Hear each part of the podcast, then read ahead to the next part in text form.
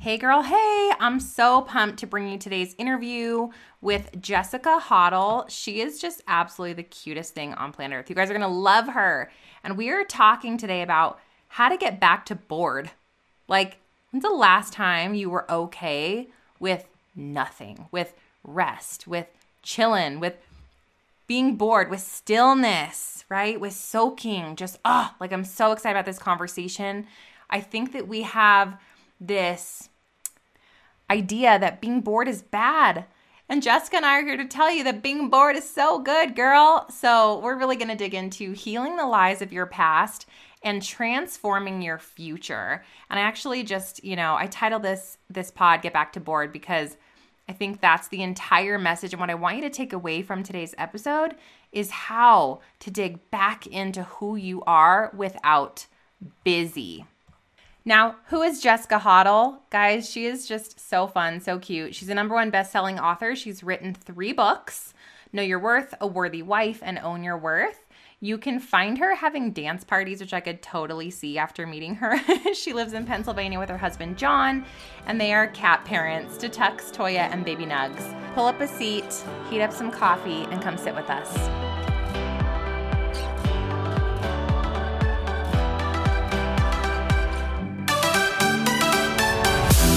Hey friend, welcome to the Stephanie Gass Show, where you can get clarity on your calling, use your gifts for glory, and create a kingdom business. I believe that when we come together as daughters of the King, we will create true change here on earth. And we're raising up little world changers, mamas. Yes, and amen to that anointing over our lives. I believe we can also do this while having a ton of fun. You're here for P Js all day, lukewarm coffee, building passive income businesses, and using your voice for impact by podcasting and spreading your message into the world. You are in the right place. It's time to let God light our path so we can experience true miracles. Let's get pumped up for today's show.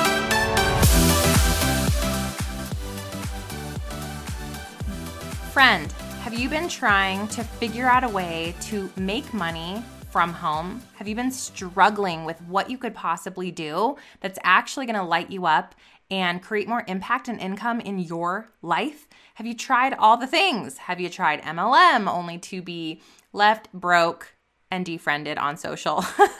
Have you tried picking something random and selling it because your best friend Susan is having success, but yet you can't seem to make it work?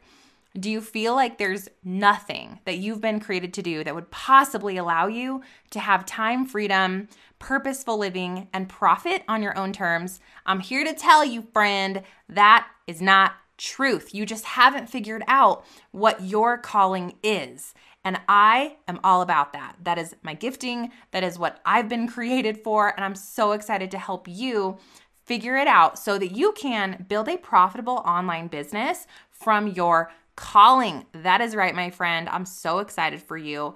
I have a free workshop to help you figure this out. It's a four-step clarity framework, and there's a free workbook that goes with it. I think you're going to absolutely love it. All you got to do is go to stephanie gass dot com, S T E F A N I E G A S S, click on the free workshop button and get registered. This workshop is going to help you know what your calling is, have that direction, and then teach you how to build a passive income business model from your calling. You're going to love it, love it, love it. And I invite you to come join me. It's totally free and it's totally fun. I'll meet you there. We are here. Hi, Jessica. Welcome to the show. Oh, I'm so glad to be here. Thank you so much. Yay. Well, we just had an amazing conversation on your podcast, so you guys yes. have to go check that episode out. Um, just tell everybody what you do and a quick, how did you get there? Uh, yeah. So I've been an entrepreneur for more than eleven years. I am thirty-three at the time of this recording. And I started when I was about twenty, I, I want to say twenty-one, twenty-two. Um, but I worked at Joanne Fabrics. That was my first job ever. Mm-hmm. And I started when I was sixteen. And it's funny because I actually was late. It was a group interview. I was late to the interview, was so afraid to go in, and I didn't show up. Like, I just left. And my, the, my boss, you know, at the time called and she's like, do you want another opportunity? And I share that story because it's like right from the gate. It's, I was afraid to start something new. Mm. And so I was, she called me back. I started working there at sixteen. I quickly rose the ranks into key holder at eighteen, and then to basically one under my store manager, and I'd worked there for eight years. And so in that time though, I was working three, like three jobs in the summer. Yeah. I was working at like a Sharon Speedway, which is like a racetrack. And then I was working at a golf pro shop. And then I got to be a personal trainer. So I was personal training. I was teaching fitness classes at a college and at a studio. So as you can see, I know that uh, let's do all the jobs to make all the money that I can from all these different avenues, overwork yourself and exhaust yourself. And that's what I did. And on top of that, that's when I, at twenty-two, I bought a house. That's when I found Jesus. And that's when I started my entrepreneur as an M L M, which I know you have history with as well, yeah. of starting that. And I was doing all these different things at once. And I realized like, I don't need all these different avenues if I focus on one and really put all my work into that. Um, but a lot of that led to striving, overwork, uh, exhaustion, my body breaking down. And so now I am just loving to help people be set free from the lies that they believe about their body, about their faith, uh, basically spirit, soul, body. Mm-hmm. And that comes in the form of, you know, still fitness through an M L M, but also my books, the podcast, and, you know, what I, whatever I share on social media, but really just helping women be set free from the lies that they believe, because I believe them for so long too. Oh, so good. I just love how God defines us and creates these perfect, like, calling work for each of us, and that you're so clear on what yours is, which is one of my big, you know, what I get so lit up about is like, what do you do, you know, and to hear, yeah. I help women be set free from the lies that they believe. Um, I'm so here for that. So talk to me about, you mentioned that you found yourself striving a lot through this eleven year entrepreneurial period. And I know that a lot of my girls are in that, but maybe they've never heard of this before. So tell us what it means to strive. Like, can you define that? I think for me, it's working outside of grace, uh, because I wanted to do all the things because I thought I had to take care of myself. And I think a lot of times we do that because if we think in our heads, like, if I don't take care of myself and my family, then who will? Mm-hmm. And so we go into this overproducing, we go into, well, I have to show up, even though we might just be scrolling on Instagram. Like, I've met so many entrepreneurs that are like, I'm working. And I'm like, what are you doing? Scrolling is not working, you know? And so for me, it's really working outside of the grace that I've been called to, the grace that I've been given, the mercy that I've been given, because striving is really just that idea that I'm my provider yeah. and not God. Mm. And that's really, when I break that down, that's really what it boils down to. So raise your hand, ladies, like, how many of you are finding yourself in a striving season of life, right? You're working too hard, you're overworking. You're, for me, I find that in a, um, a spirit of control will really take over. Yeah. You know, like, oh, I have to figure this out. I have to do this. I have to, instead of, why am I striving? Like, if God already has it all figured out, mm-hmm. I need to take a step back. So what happened for you? You were in this constant striving. Was there a moment or a period or a season where you had this realization that you were striving? And then what did you do about that? Yeah. I think for me, it took a long time. Like, I've been in business for a while, and it probably took, I call it in my spiritual father. Um, he's still my spiritual father, but he was who I needed in that season for about five years. And he was kind of just throwing things up like, what are you doing? Why are you doing all of these things? Because I didn't grow up with a family that spoke life into me, that have, that had guidance, that said, you can do anything. I didn't say, I didn't hear, I love you. I didn't hear, I'm sorry. I didn't hear any of those things. So that's why I grew up thinking, if I don't take care of myself, then nobody's going to. And for me, I just spent years because I listened to what everybody else was doing to be successful.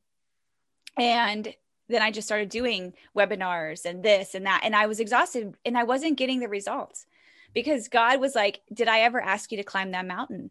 Mm. And I was like, no, but I thought everybody else was doing it. So I was supposed to do it because that's what people teach. Like, this is how I made, you know, this, and you got to do it too, versus helping them kind of figure out. And for me, I think I had to differentiate between hard work and striving. And I was praying about this yesterday so that people really understand the difference, because we are called to till the ground. Adam from the beginning was called to work. And so a lot of people go, well, how do I know the difference between striving and hard work? And so I started to kind of write these down, like hard work has boundaries. Hmm. Striving has no boundaries. Hard work says I can rest. Striving says no sleep. Hard work says I have limits. Stress says, or the striving says push to exhaustion. And the last one I wrote down was hard work says it knows when to say no. Mm-hmm. And striving says yes to everything. And I think those are two totally different things, because we're called to hard work, but striving is an operating outside of God's will for your life. That is so good. You said we're called to till the ground. And so those main components to inventory, are you in a hard work? Are you, are you doing good works, or are you striving? Is this, do you have boundaries? Are you giving yourself permission and actually taking rest? Yeah. Do you have limits? Yeah. Do you know when and how to say no? And are you yeah. actually saying it? Yeah. That's so amazing. So for everybody listening going, uh, no, like I'm not doing those four things, Jessica. Yeah. How did you transition to doing those four things? What tips do you have there? Mm-hmm. And what did that look like? Yeah. I always start, no matter whatever I'm teaching somebody, how I'm teaching them to move through their feelings, it's always awareness. Always. Because when, when we have conscious thoughts, those are the most pliable. They're like Play-Doh. We can mold them. So when we pick up our phone, for instance, and I know we keep talking about social media, but that's just the age that we're in right now. Yeah. When we pick up our phone, it's consciously thinking why, because there's many times I pick it up and I'm like, why am I here? So we have to actually ask ourselves, am I being intentional? Like, okay, I'm picking it up because I need to do this story for business, or am I picking it up because I don't want to deal with what I'm feeling? Mm. Because it's a binge. And so awareness is, is the first thing, because then we take awareness, then we can begin to one, go to God, mm. acknowledge so that we can change. Yeah. But if we don't know what's happening, we can't begin to put systems and boundaries in place at all, if we're not even aware of what we believe about why we're doing it or what we're doing at all. Yeah. Oh my gosh. I love that so much, because I think that's also one of the hardest things for women, especially in today's day and age, is being willing to even have the awareness. Like, we know that there's a timer on our phone that tells us how much time we've been on. Yeah. I avoid it like the plague, because if I look at that, yeah, I bring awareness to myself. And that those little guilt feelings that, oh, you've been picking up your phone too much today, they'll be validated because you did. And so I love this so much, of having this conscious decision. I could just, for myself, I could see myself putting a sticky note, Jess, like on my computer where I sit to do my work, that with the big word, why. Yeah. And then especially on my phone, that should be our screensaver, you guys. Why? Like, yeah. Why am I picking this up? That's that right there. This entire interview, it's worth that piece of advice right there. Yeah. Why am I touching this phone? Why am I going over here? Why am I doing this? Why am I doing this? Because you get a, you have a choice, right? You can make choices from the flesh, or you can make choices from the spirit. Your spirit will always give you discernment right then and there. When you ask that question, why? The Holy Spirit will lead you. That's so, thank you. Well, and, and I think it really helps to go into, am I, when we go to why, we go, well, am I, is this a boundary? Am I choosing boundaries or am I not? Because then it goes into, well, I'm only doing this because I don't feel seen right now. Mm-hmm. You know, I'm picking up my phone because I want to see how many people commented and liked, or then that, like you said, will either verify or, you know, validate or not validate if I'm seen or not. And so that really helps us get even further down into basically like the title of my book, Face Off With Your Feelings. Mm. It's like, we need to be able to confront and go to the root so that the fruit changes. And so that, let's go through an example of this. So I touch my phone, I see why on my new screensaver, right? And I'm like, yeah. I'm feeling super bored. You know, um, my kids are being obnoxious and I'm trying to escape from the noise of my house. And I also feel like I need I'm wondering if I have D Ms. So let's say that that's how I answer this. Mm-hmm. Um, there's no real reason I'm getting in there. Yeah. I guess the question, the, the thing becomes that I'm bored. So I guess I would write that down and say, okay, you're feeling bored. Why are you bored?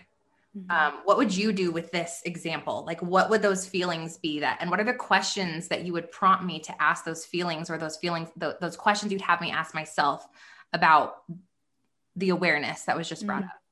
I love boredom. I actually think we need to get back to boredom. I don't even think we're truly bored most of the time when we say that we're bored, because in the back of our mind, we're still thinking about all the things that we need to do.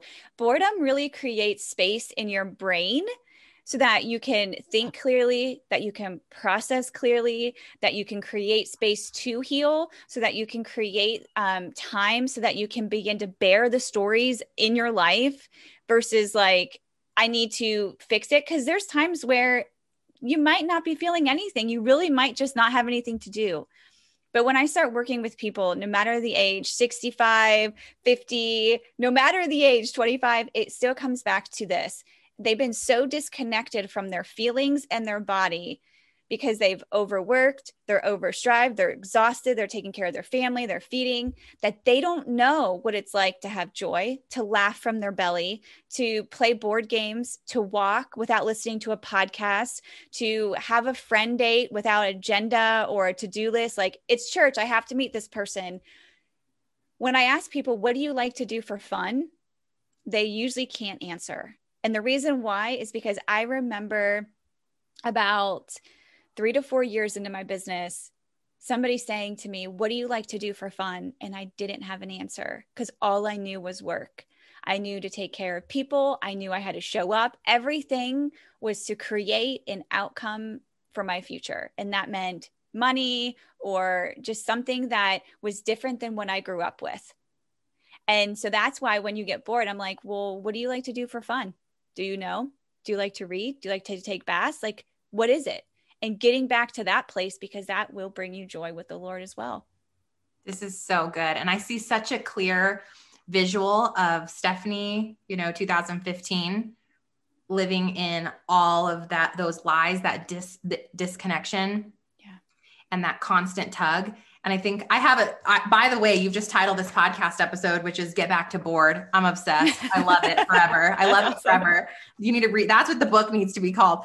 Um, and then, then Stephanie now, and you asking me like, what do you like to do for fun? I was immediately able to answer you, like mountain bike, take baths. I love to go to long drawn out dinners. I like to go for a walk with nothing and just I like to sit out on my patio and just stare at the trees yes. and the birds, because I can see God in the trees and the birds and the and wind. You hear them. You hear them. And your, your senses are heightened in this like incredible way. And the clouds, I'm like, oh my gosh, look at God's canvas. And this, it's just this awareness that you're sitting, you're sitting with God every day. And you get to feel that fulfillment. They're gifts. But instead of taking his gifts, we want to stay in the phone prison, right? Like we want to stay in the tiny invisible walls of social media and phone and busy and striving. And imagine what you're missing. Like imagine. So these are all lies, right, Jessica? These are lies that we're believing. Talk to me about these lies of the world and how we begin to know God's truth and rewrite them. What I like to describe this as is to know the truth is to know the fruit it produces. So for me, when people are like, how do I know if it's a lie or how do I know if it's truth? I go, well, what kind of fruit is it producing in your life? Because a lie will typically lead to division, separation, exhaustion, um, just any kind of division, like dividing, deception, something that takes you further from God, that usually brings down your mood, not lifts lifts your mood. Yep. Um, any cues like that is typically when you're believing a lie. And it leads to always back to identity. You're not good enough. You're not worthy. Your voice doesn't matter. Those are kind of like the next tier that you'll probably experience. So to know God's truth is to know the fruit it produces as well. So that typically will be redemption, restoration, healing, joy, courage, strength. So whatever I'm thinking, what is it producing chemically and physically in my body? Because when we're stressed and we're believing lies, we put our head down, we walk with our head down, our shoulders might shrug, our body posture will resemble the thoughts that we believe about ourselves and about other people. Wow. That's so, so powerful to me. I love these lie cues. So the lie cues, you guys, what feeling is it producing? So I challenge you, when you get on social media for that thirty minutes of random scrolling, what emotion do you feel when you get out? Like, do you feel elated, redemptive, joyful, courageous, strengthened? No, you probably feel comparison. You probably feel maybe kind of off. You probably lacking, yeah. lacking, lacking discontent. Um, and also when you look at the physical, what is it doing? Well, if your child's talking to you at the same time, I guarantee you that you're not paying more attention and looking in their eyes more than you're looking at the phone. Irritated. You're irritated. Yeah. They're pulling from you. Like, this is so great because you can look at that and go, oh my gosh, mm-hmm. I'm pouring into a lie right now, simply from these lie cues. Like, this yeah. is blowing my mind. I'm so obsessed with this. I love it. And when you look at that walk yeah. outside with the birds, you left your phone at home. Lord, hope, hope you fully, you're in a safe neighborhood. If not, you know, you got your mace, whatever, yeah. but you're taking that walk and you're like, you're soaking in, going for a hike, and you can sense God in the trees. You can hear the birds at a higher level. You have all these wonderful thoughts and you're done with that walk. How do you feel? Right? You feel elated. You feel filled. You definitely have some new revelation to walk away from, and you can coin that as truth. Right? Yeah. So I, for me, what I'm pulling from this amazing lesson is that everything we do, when we ask ourselves that why question, and then we take a look at the lie cues or the truth cues, can be categories, right, Jess? Like, this yeah. is either a lie or a truth. Is there a middle ground? Yeah. No, well, because scripture's clear. The words that we speak are life or death. So truth or lie. There is no middle ground. I mean, scripture over and over again says that these are your two options. And the spirit lusts after the flesh and the flesh after the spirit. And so there's this opposition constantly between our flesh and God's truth. And so for us, that's why we, like, our words are so powerful, which is why I talk so much about that in the book of what we speak, we become, and our life follows our most dominant thought, is because our words are energy. Mm-hmm. Do you know what I mean? I'm not even, this isn't like the...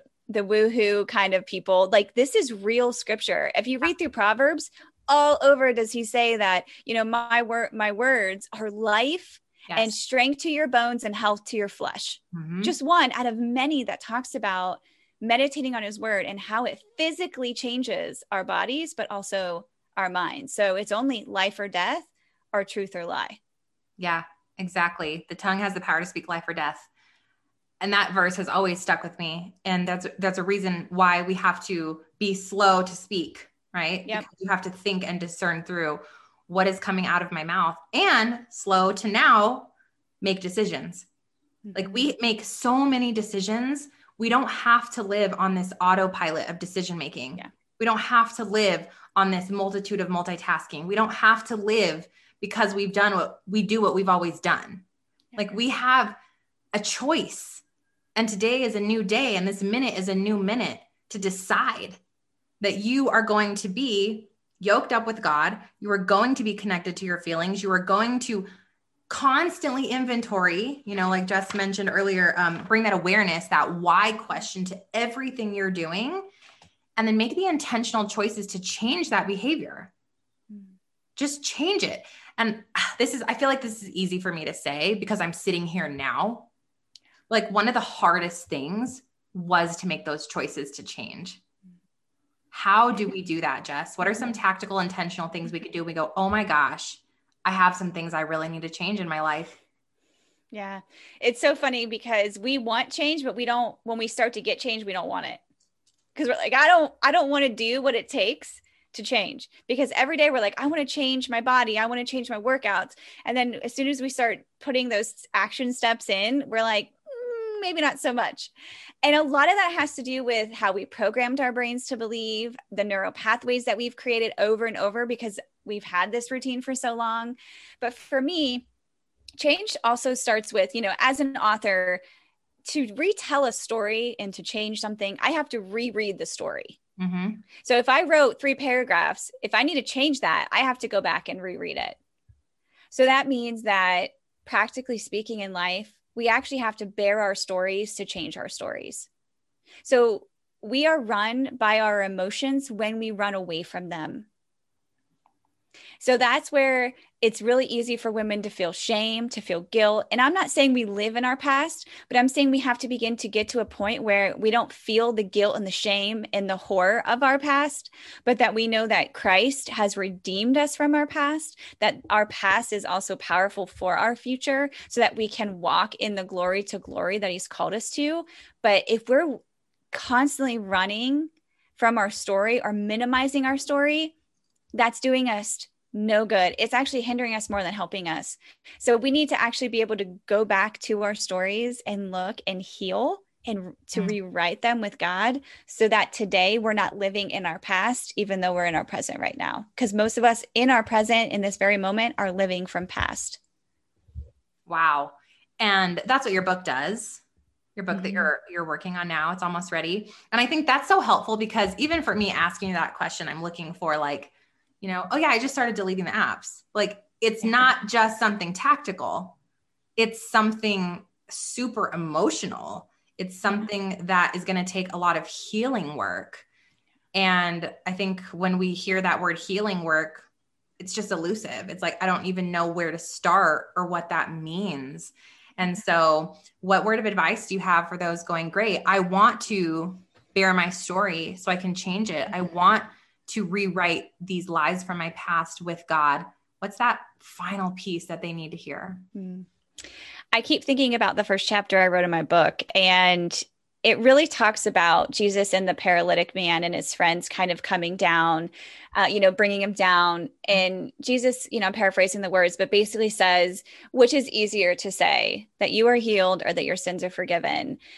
And the whole premise of that, when I was doing some research and reading, is really this idea that the physical healing was an extreme, like it was a miracle. The The reality is though, it was also carnal, meaning I could see it with my eyes. To say your sins are forgiven is, guess what? The inner work mm-hmm. that nobody sees. That is the greater miracle actually than the physical. For Jesus to go to the cross and to die for you was one of the, we could never repay that. And so what I'm trying to say is that most of the times when we think about healing, we go, well, what's it going to tangibly, tangibly produce for me? Mm. Because everything we do in business, we think there's A plus B equals C. Mm-hmm. If I do X amount of posts, if I do this podcast, if I write this email, I can get a hundred dollars or I can get so many followers or subscribers or whatever. And so we look at healing the same way. We go, well, what can I do? Right? What is healing really going to benefit me if I heal from this lie? How is it really going to change my life? How is it going to change my kid? Is it going to change my finances? Am I all of a sudden going to get, you know, the five hundred dollars that I need? Mm. Which is why I believe so many of us don't pursue healing, is because we don't believe healing is worth it. And healing is the catalyst to all of this that we've talked about today. Yes, it's it's literally the root system. Mm-hmm. You know, because our root system, and I explain this in the book, I, it's one of my favorite images the Lord gave me about the tree, but our root system is made up of lies, memories, beliefs, God's word.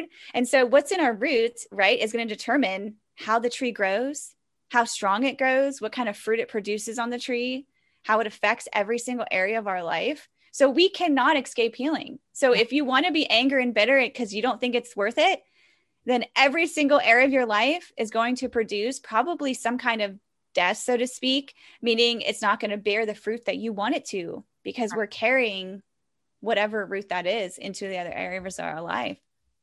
Like you look at an apple tree and you go, oh, I wish this apple tree would, would bear fruit, you know, would actually create red, juicy, amazing apples. And you go and you start sprinkling like plant seed on the branch. And you're like, come on, make an apple. And it's like, what? You yeah. have to go to the root and you have to pull the weeds, and then you have to plant, you know, all of that plant food in there. You have to water it. You have to love on the tree. You have to make sure the sunlight is right. Like there's all of these pieces that go into healing from the root to and then yeah. ultimately create that yeah. blossoming apple tree. So such a good visual. Yeah. And to just add on that really quick was, you know, something that we've been learning, especially I've been learning in church and in reading, is for a seed, for, for a fruit to grow, a seed has to die. Mm. And we have to really look at this is that a seed, no matter the seed, a seed always has life. Think about it. You can plant any kind of seed in the ground and it will grow with the right fertilizer. Right. So therefore, a seed at any moment has life. But the life has to be then put into the ground so that it can die to produce the fruit. So we don't put like a, you know, an acorn in the ground and then get like a massive acorn. So we, it's the same thing with corn. We don't put like a big or a corn seed in and then hope the seed just gets bigger off above the ground. No, we get a corn stalk with multiple corn. Right. And so it's the same thing with healing or whatever you're facing right now, whatever feelings or things that you're believing, like put them in the ground so that they can die so that new fruit can be born in your life. And multiplied. Because yes. That visual of the corn, right? Like yeah, there's so much potential. There's so much fruit. Yeah. And you didn't walk through those lies on accident. Like we've talked about in today's episode multiple times. It was for a purpose, and God will not waste anything and he will use it for good. Yeah. So you have to bring it to him. I love this so much. Jessica, where can everybody hear more of your goodness?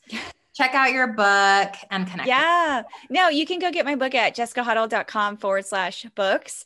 Uh, it's been a labor of love for over two years. So let's face off with your feelings together. Yes. Um, and you can come hang with me on the podcast, of course, too, at What's the Th- Truth. And you'll find Stephanie there as well. Yes. Amazing. Well, thank you, my friend, for blessing us today. Thank you so much.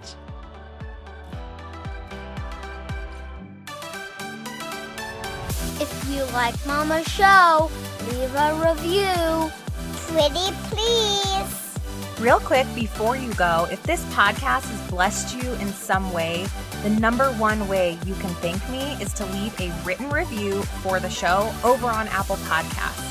I seriously am lit up every time I hear from you guys, every time that I see that this show has impacted your life in some way. So if you'll do that for me, I would be super grateful. The second thing you can do is take a screenshot of this episode or of your review and go share it in your Instagram stories and tag me at Stephanie Gass. I'll share you in my stories, and then together we can share the love. God bless you, sis.